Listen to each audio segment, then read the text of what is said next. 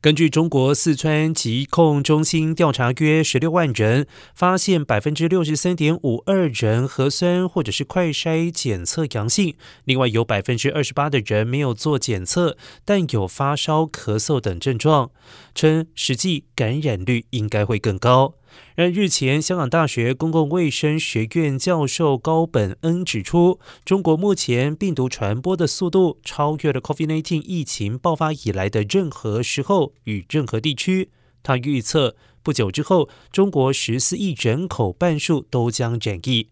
美国圣路易斯华盛顿大学临床流行病学中心主任艾里同样示警，数周之后就是中国农历新年，照这样下去，感染病例将会进一步的飙升。